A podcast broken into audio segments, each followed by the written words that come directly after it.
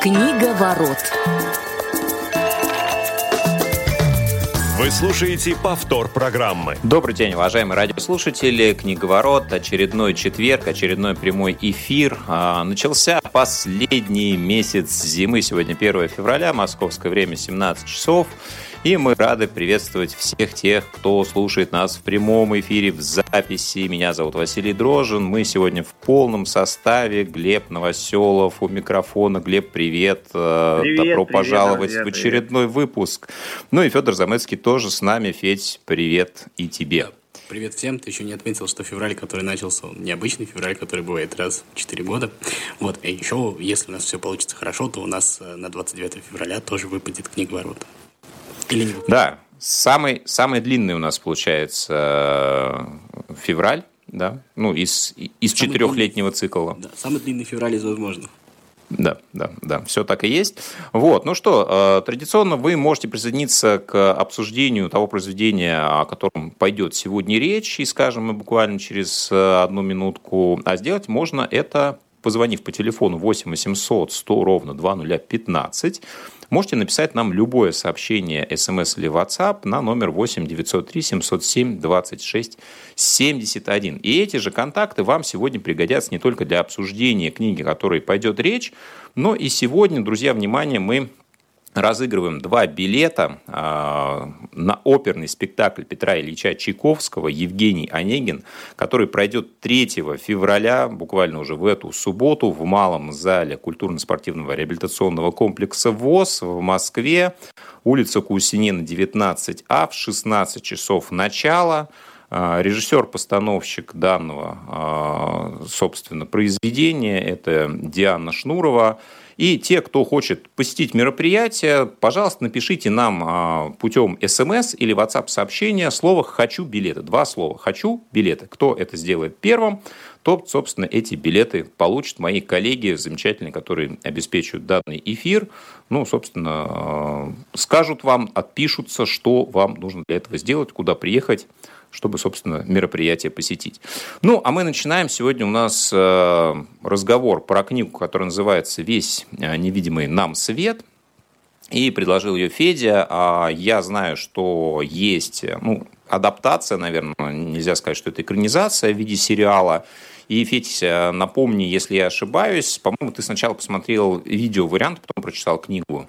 А, расскажи вот в целом, как ты познакомился с этим произведением, почему ты его предложил а, сегодня пообсуждать.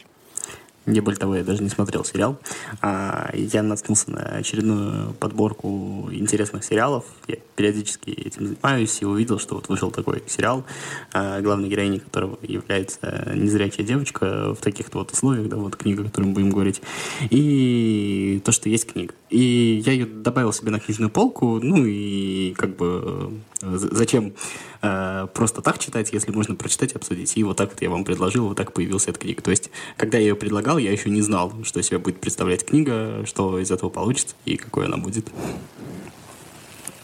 Но, собственно, вот об этом мы сегодня и поговорим. А какие же впечатления у нас от нее сложились, тем более, что, наверное, так вот до эфира общаясь, э, ощущение, что они не совсем у всех одинаковые. А, Глеб, ну давай, а, может быть, не все то, что ты думаешь об этой книге, ну хотя бы поверхностно, вот э, в целом, какие первые впечатления сложились от прочтения? Да, все, что ты да думаешь, нет, говорить я, не нужно, понимаешь? Э, нет, я, я не то, что никогда не говорю все, что я думаю, но я никогда э, не думаю о чем-то уж прям так совсем плохо, да, я всегда стараюсь во всем находить какие-то положительные моменты, и в этой книге я читаю, я тоже э, пытался найти какой-то положительный момент, кроме того э, невероятного удовольствия, которое я когда наконец это читал.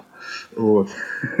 да, как вы поняли, к сожалению, книга не вызвала у меня много а, каких-то положительных эмоций, и вообще, то есть, к сожалению, вот, наверное, самая большая беда в том, что книга вообще не вызвала у меня много эмоций. Хотя вроде бы и сам сюжет, и тема, которая там заявлена, то есть она должна а, как-то трогать. Но вот э, не случилось почему-то. И вот сейчас, ну, не могу же я вот только говорить какие-то там гадости, да, совсем было бы как некрасиво, я буквально вот до эфира сидел, думал, что бы такое хорошего вот найти, вот чтобы сказать, что действительно я бы, наверное, Вот за что бы я эту книгу порекомендовал. Я долго-долго искал и нашел.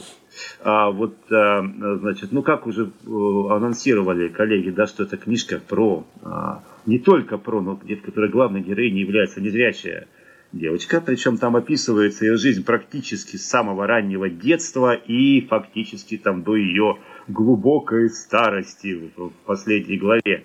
А, так вот, мне, пожалуй, кто действительно вызвал, если не э, сочувствие, то реально симпатию из персонажей этого произведения, это вот отец этой самой девочки, как он э, осуществлял процесс воспитания незрячего ребенка. То есть, во-первых, то, что он относился к ней достаточно э, ровно, никак не, не акцентируя внимание на ее слепоте. И э, вот эти вот истории там потом можно будет обсудить с ее днями рождения, с подарками, вот с этими головоломками. То есть понятно, что там эти головоломки еще, естественно, носили дополнительную э, функцию в книге, то есть там потом это все разовьется. Но э, э, вот чисто сам факт, что таким образом как бы развивал ее э, Э, именно как человека и познание окружающего мира, вот это, наверное, вот тот пример, как должен бы себя вести любой а, умный, продвинутый родитель незрячего ребенка. Вот это то, что мне понравилось.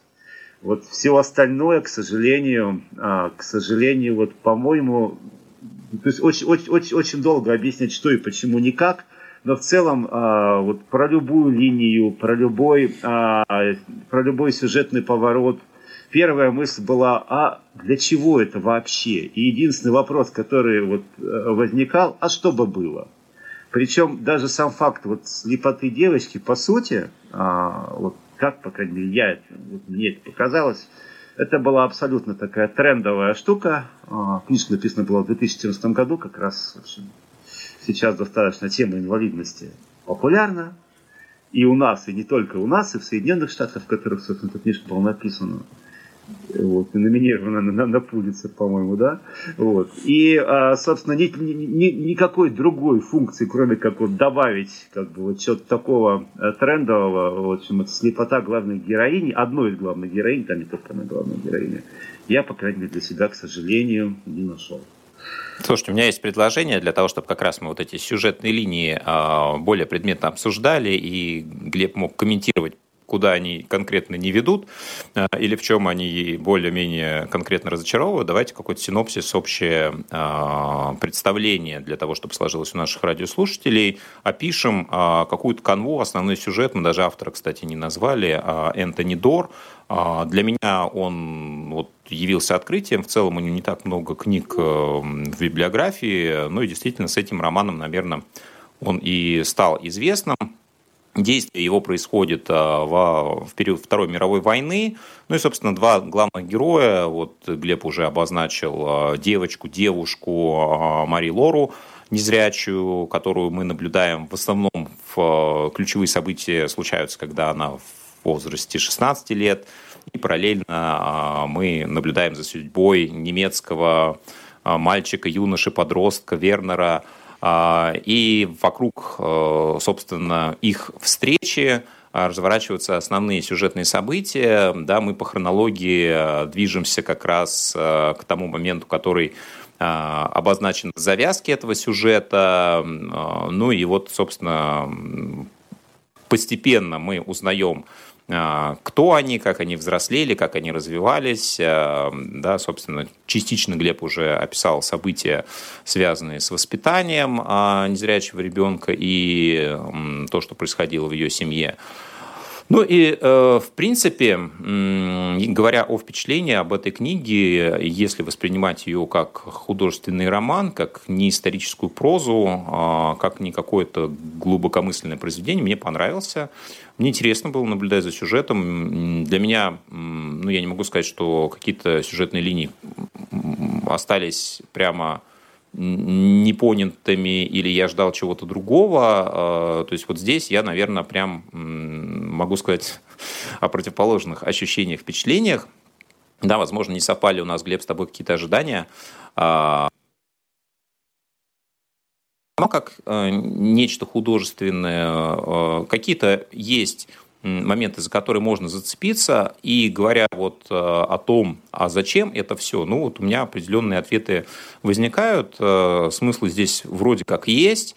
Насколько они ценны для каждого, уже решает читатель. Э, но мне вот как целостное произведение, как набор ну, каких-то элементов, которые дают тебе получить удовольствие, как, не знаю, там, стиль повествования, зарисовки и так далее и тому подобное, мне показалось ну, вполне себе интересно. Да, прочитал я ее вот буквально там за несколько часов, так получилось. А, Федь, ну давай, как а, человек, с чьей подачи это произошло, собственно, а ты-то сам что думаешь а, про эту книгу именно как книгу? Мне книжка понравилась. У меня вообще такое отношение выработалось к подобным книгам. Я сразу скажу, она звезд с неба не хватает. Она, безусловно, достаточно, ну, как бы простая книжка, в ней высказываются очень простые мысли. И она, ну, как бы в каком-то смысле за все хорошее против всего плохого. И в данном случае это ее достоинство. Это часто эту фразу говорят как какой-то негативный окрас. Мне кажется, в этом ее достоинство. Я просто по опыту своей работы а, у меня есть опыт ведения книжного клуба, где были всегда различные участники, в том числе и которые, допустим, не, не очень опытные читатели, в том числе и достаточно юные. И мы там как раз брали какие-нибудь э, книги и обсуждали какие-нибудь темы, ну, так скажем, не только то, что описано в книге, ну и как раз тем какие-то исторические события, еще что-то такое. Я вот по этому опыту могу сказать то, что такие книги очень хороши как раз для того, чтобы объяснять вообще, что происходило, какие-то особенности ситуации. Я вот из подобных книг помню книжку Маркуса Зузака «Книжная воровка», достаточно знаменитая, которая а, тоже примерно о том же времени, и она как раз э, тоже не хватает с неба звезд, э, звезд с неба, но на самом деле э, с помощью ее получалось объяснять людям, что такое война, какие-то ее особенности, какие-то вообще э, масштаб всего события, как это влияло на людей, гораздо лучше, чем с каких-то, ну, так скажем, более ценных, более больших, что ли, произведений. Потому что для, может быть, местами не совсем подготовленного читателя они не всегда понятны, сложны, а здесь все достаточно просто и действительно наглядно. Мне она как раз, наверное, вот с точки зрения инструментария э, понравилась, я ее, наверное, в этом а, смысле буду использовать. Что касается того, что Глеб сказал про слепую девочку и про то, что хорошо было описано как раз, как отец ее воспитывал, я с этим согласен. Я еще скажу, что очень часто, когда ты э, читаешь в книгах, смотришь в кино, вообще встречаешься с тем, что тебе очень сильно знакомо, и это описывает писатель, а тебе это очень часто ну, немножечко раздражает, потому что а, человек со стороны все равно не знает всех нюансов, и и тебе кажется, что он тут вот неправильно сделал, тут еще неправильно. Здесь у меня не было такого ощущения, здесь было сделано это вот очень сильно аккуратно. Хотя при всем при этом вот эта незрячая девочка, она, безусловно, даже не главная героиня. Она, одна, она одна из двух главных героев. И на самом деле это мы со своей позиции, наверное, смотрим на нее на, как на, на главную героиню. Она, безусловно, просто э, одна ну, одна из главных героев, и вот это, мне кажется, тоже не стоит э, забывать. И она, наверное, была больше для юноши, я уже забыл, как его зовут, вот. Э, что? Верно. Верно. Как известный футболист, как ты мог забыть? Тима Вернер, да. Э, вот. Э, и, соответственно, она была, как мне кажется, сделана для того, чтобы он ее встретил. И это, мне кажется, часть его судьбы, наверное. Мне кажется, он герой главнее. Сейчас еще об этом поговорим. Ну, если вот первоначальные впечатления сводить, то, наверное, я уже как раз вот сформулировал их. Мне, в общем, понравилось. Ну, вы знаете, я предлагаю переходить, наверное, как раз э, к типажам героев, да, потому что здесь есть, наверное, какие-то и второстепенные персонажи, но вот они действительно, на мой взгляд, э, имеют очень большое значение. Это и его младшая сестра Вернера, а, Юта, да, которую мы наблюдаем в конце. А, то есть она как-то в начале появилась штрихами, а, фигурировала в его воспоминаниях, но вот уже ну, какой-то более-менее сюжетный вариант раскрытия получила в конце. А еще, если помните, его друг, да, с кем он а, поступал в эту а, школу, а, Фредерик и его судьба тоже достаточно, наверное, на самого Вернера оказала серьезное влияние. Я просто, чтобы уже не возвращаться к теме воспитания, со своей стороны скажу, что тоже, ну вот отец девочки показался интересным персонажем который был нарисован, и еще один момент, вот его отношение, наверное, в целом к судьбе, это тоже такой показательный штрих, а, когда он говорит, что ну, не бывает, там, не знаю, проклятий, и это все просто там стечение обстоятельств, которому мы, люди, приписываем а, тот или иной смысл. А, само любое событие по себе не имеет никакого эмоционального окраса, пока мы ему сами его не присвоим. И вообще это в целом, ну вот эта зарисовка действительно достаточно простая мысль, и во многих произведениях она раскрыта, наверное, более глубоко и полно, да, что ни добро, ни зло не имеет а, национальности, и здесь это тоже ну, подчеркивается в разных видах, примерах и так далее и тому подобное. А, но вот, собственно, посылы и смыслы я здесь согласен с Федей. Они достаточно понятны, простые, они существуют. Вот. А, но, наверное, не, не это главное. Что касается персонажей, ну вот э, по поводу того, что никто не заинтересовал Глеб тебя, кроме отца, все-таки вот ну, для тебя что может быть, не знаю, они не, недораскрыты, тебе не хотелось им сопереживать. То есть, вот на мой вкус, все достаточно образно, да. Ну, еще для меня такой косвенный а, показатель, интересна для меня книга или нет, а, рисуешь ли ты эту картинку в голове, пока читаешь, да, вот эта образность создается или нет, и часто мне прям сложно это представить, я понимаю, что, ну, как-то а, не бьется у меня одно с другим. Здесь это было вполне легко, гармонично, что не срослось у тебя, когда вот ну, ты читал эту книгу? Какие повороты не доповоротились, не доповернулись? Давай немножко об этом.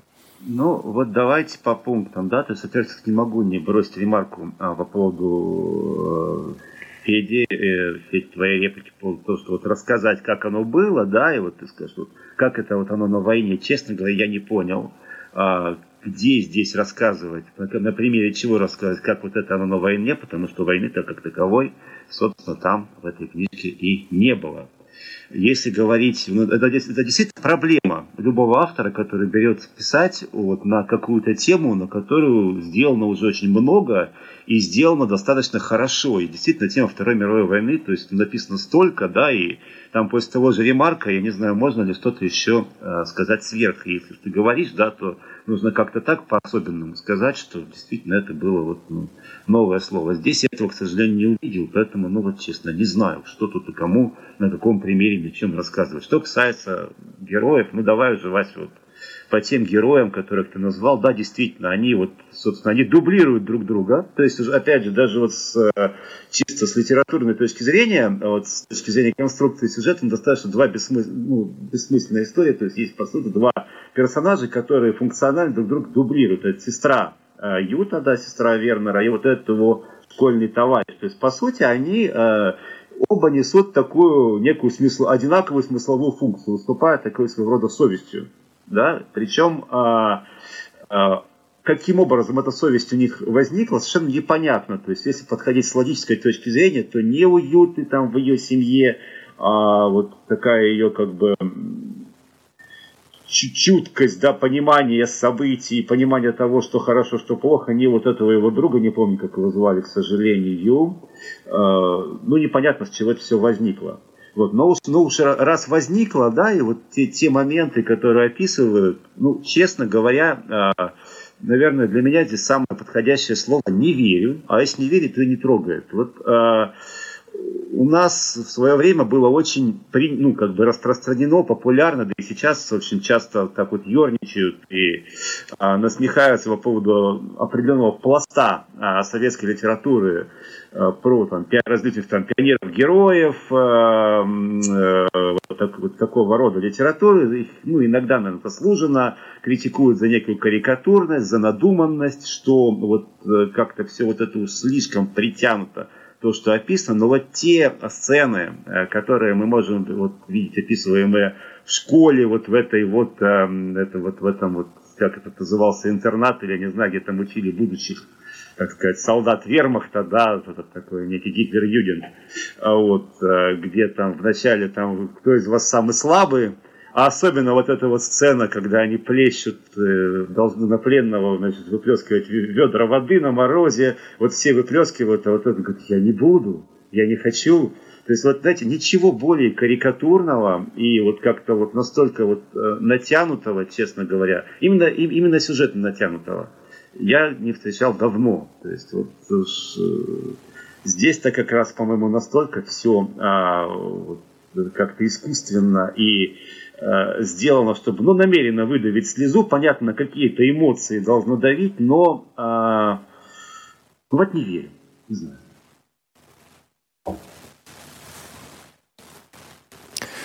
А, хорошо, давайте попробуем э, к таким более позитивным моментам э, перейти.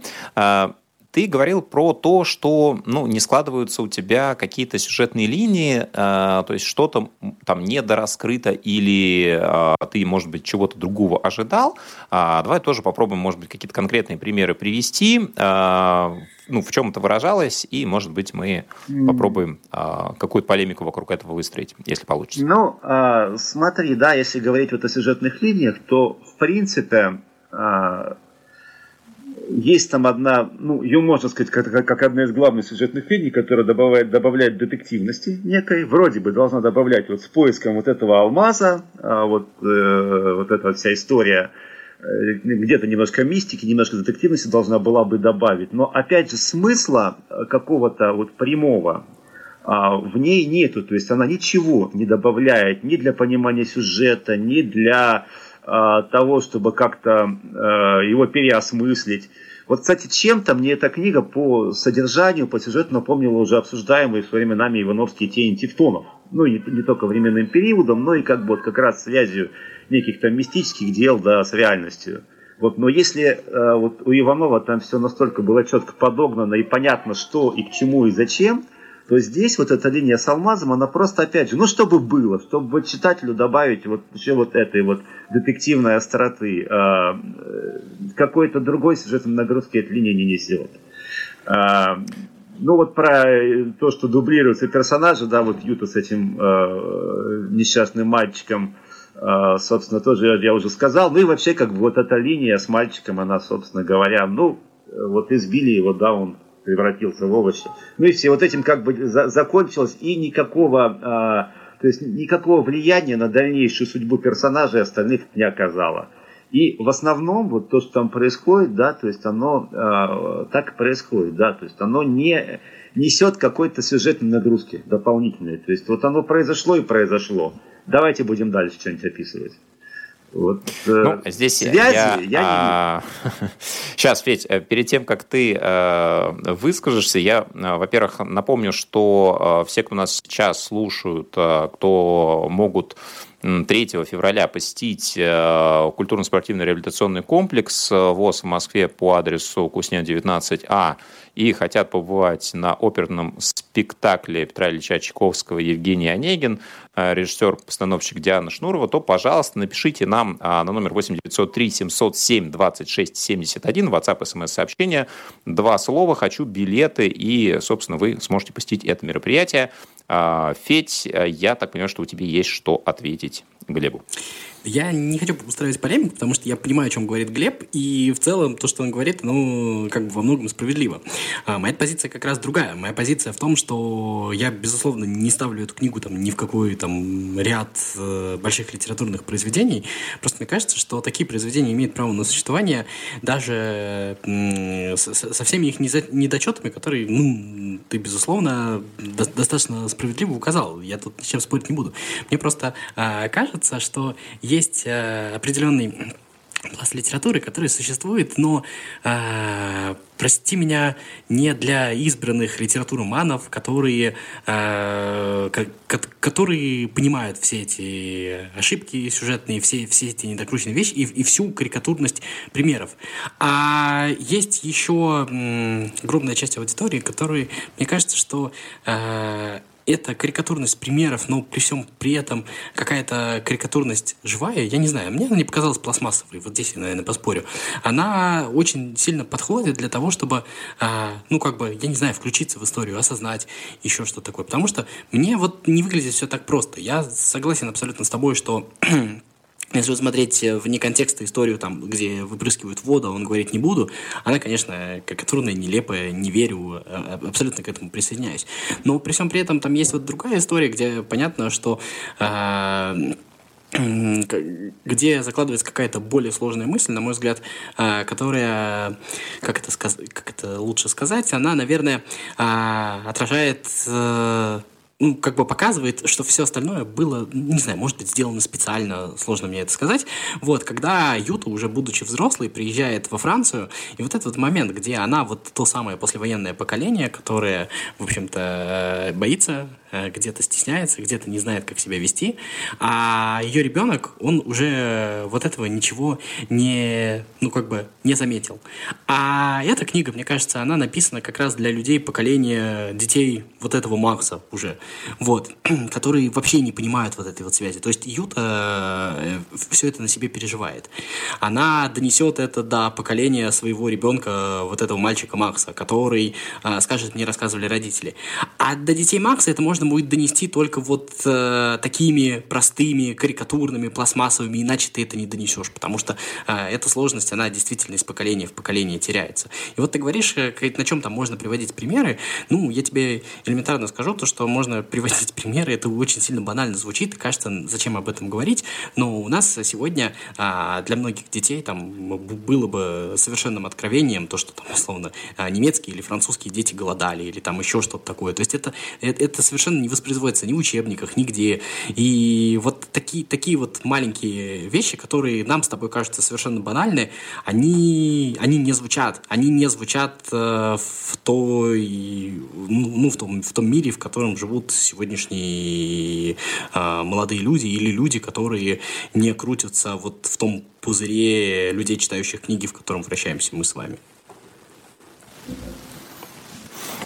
хорошо, но вот для тебя, кроме как такой прикладной а, элемент а, обучения каким-то Ну, обучение вещам... ты громко говоришь, нет, конечно. Ну, ну хорошо, да, но ты просто сам, сам выразился так. Ну вот именно с художественной точки зрения, никак, там, опять же, исторический контекст, может быть, не дорисованность примеров. Ну вот, не знаю, если мы говорим просто о условно твоем эстетическом наслаждении, да, то есть вот за что тебе может быть эта книга интересно, вне там, вот, э, там, рамок э, обучения, просвещения и так далее. Вот конкретно тебе, да, как человеку, который, наверное, ну, ее для просвещения самого себя не стал бы использовать. Она добрая.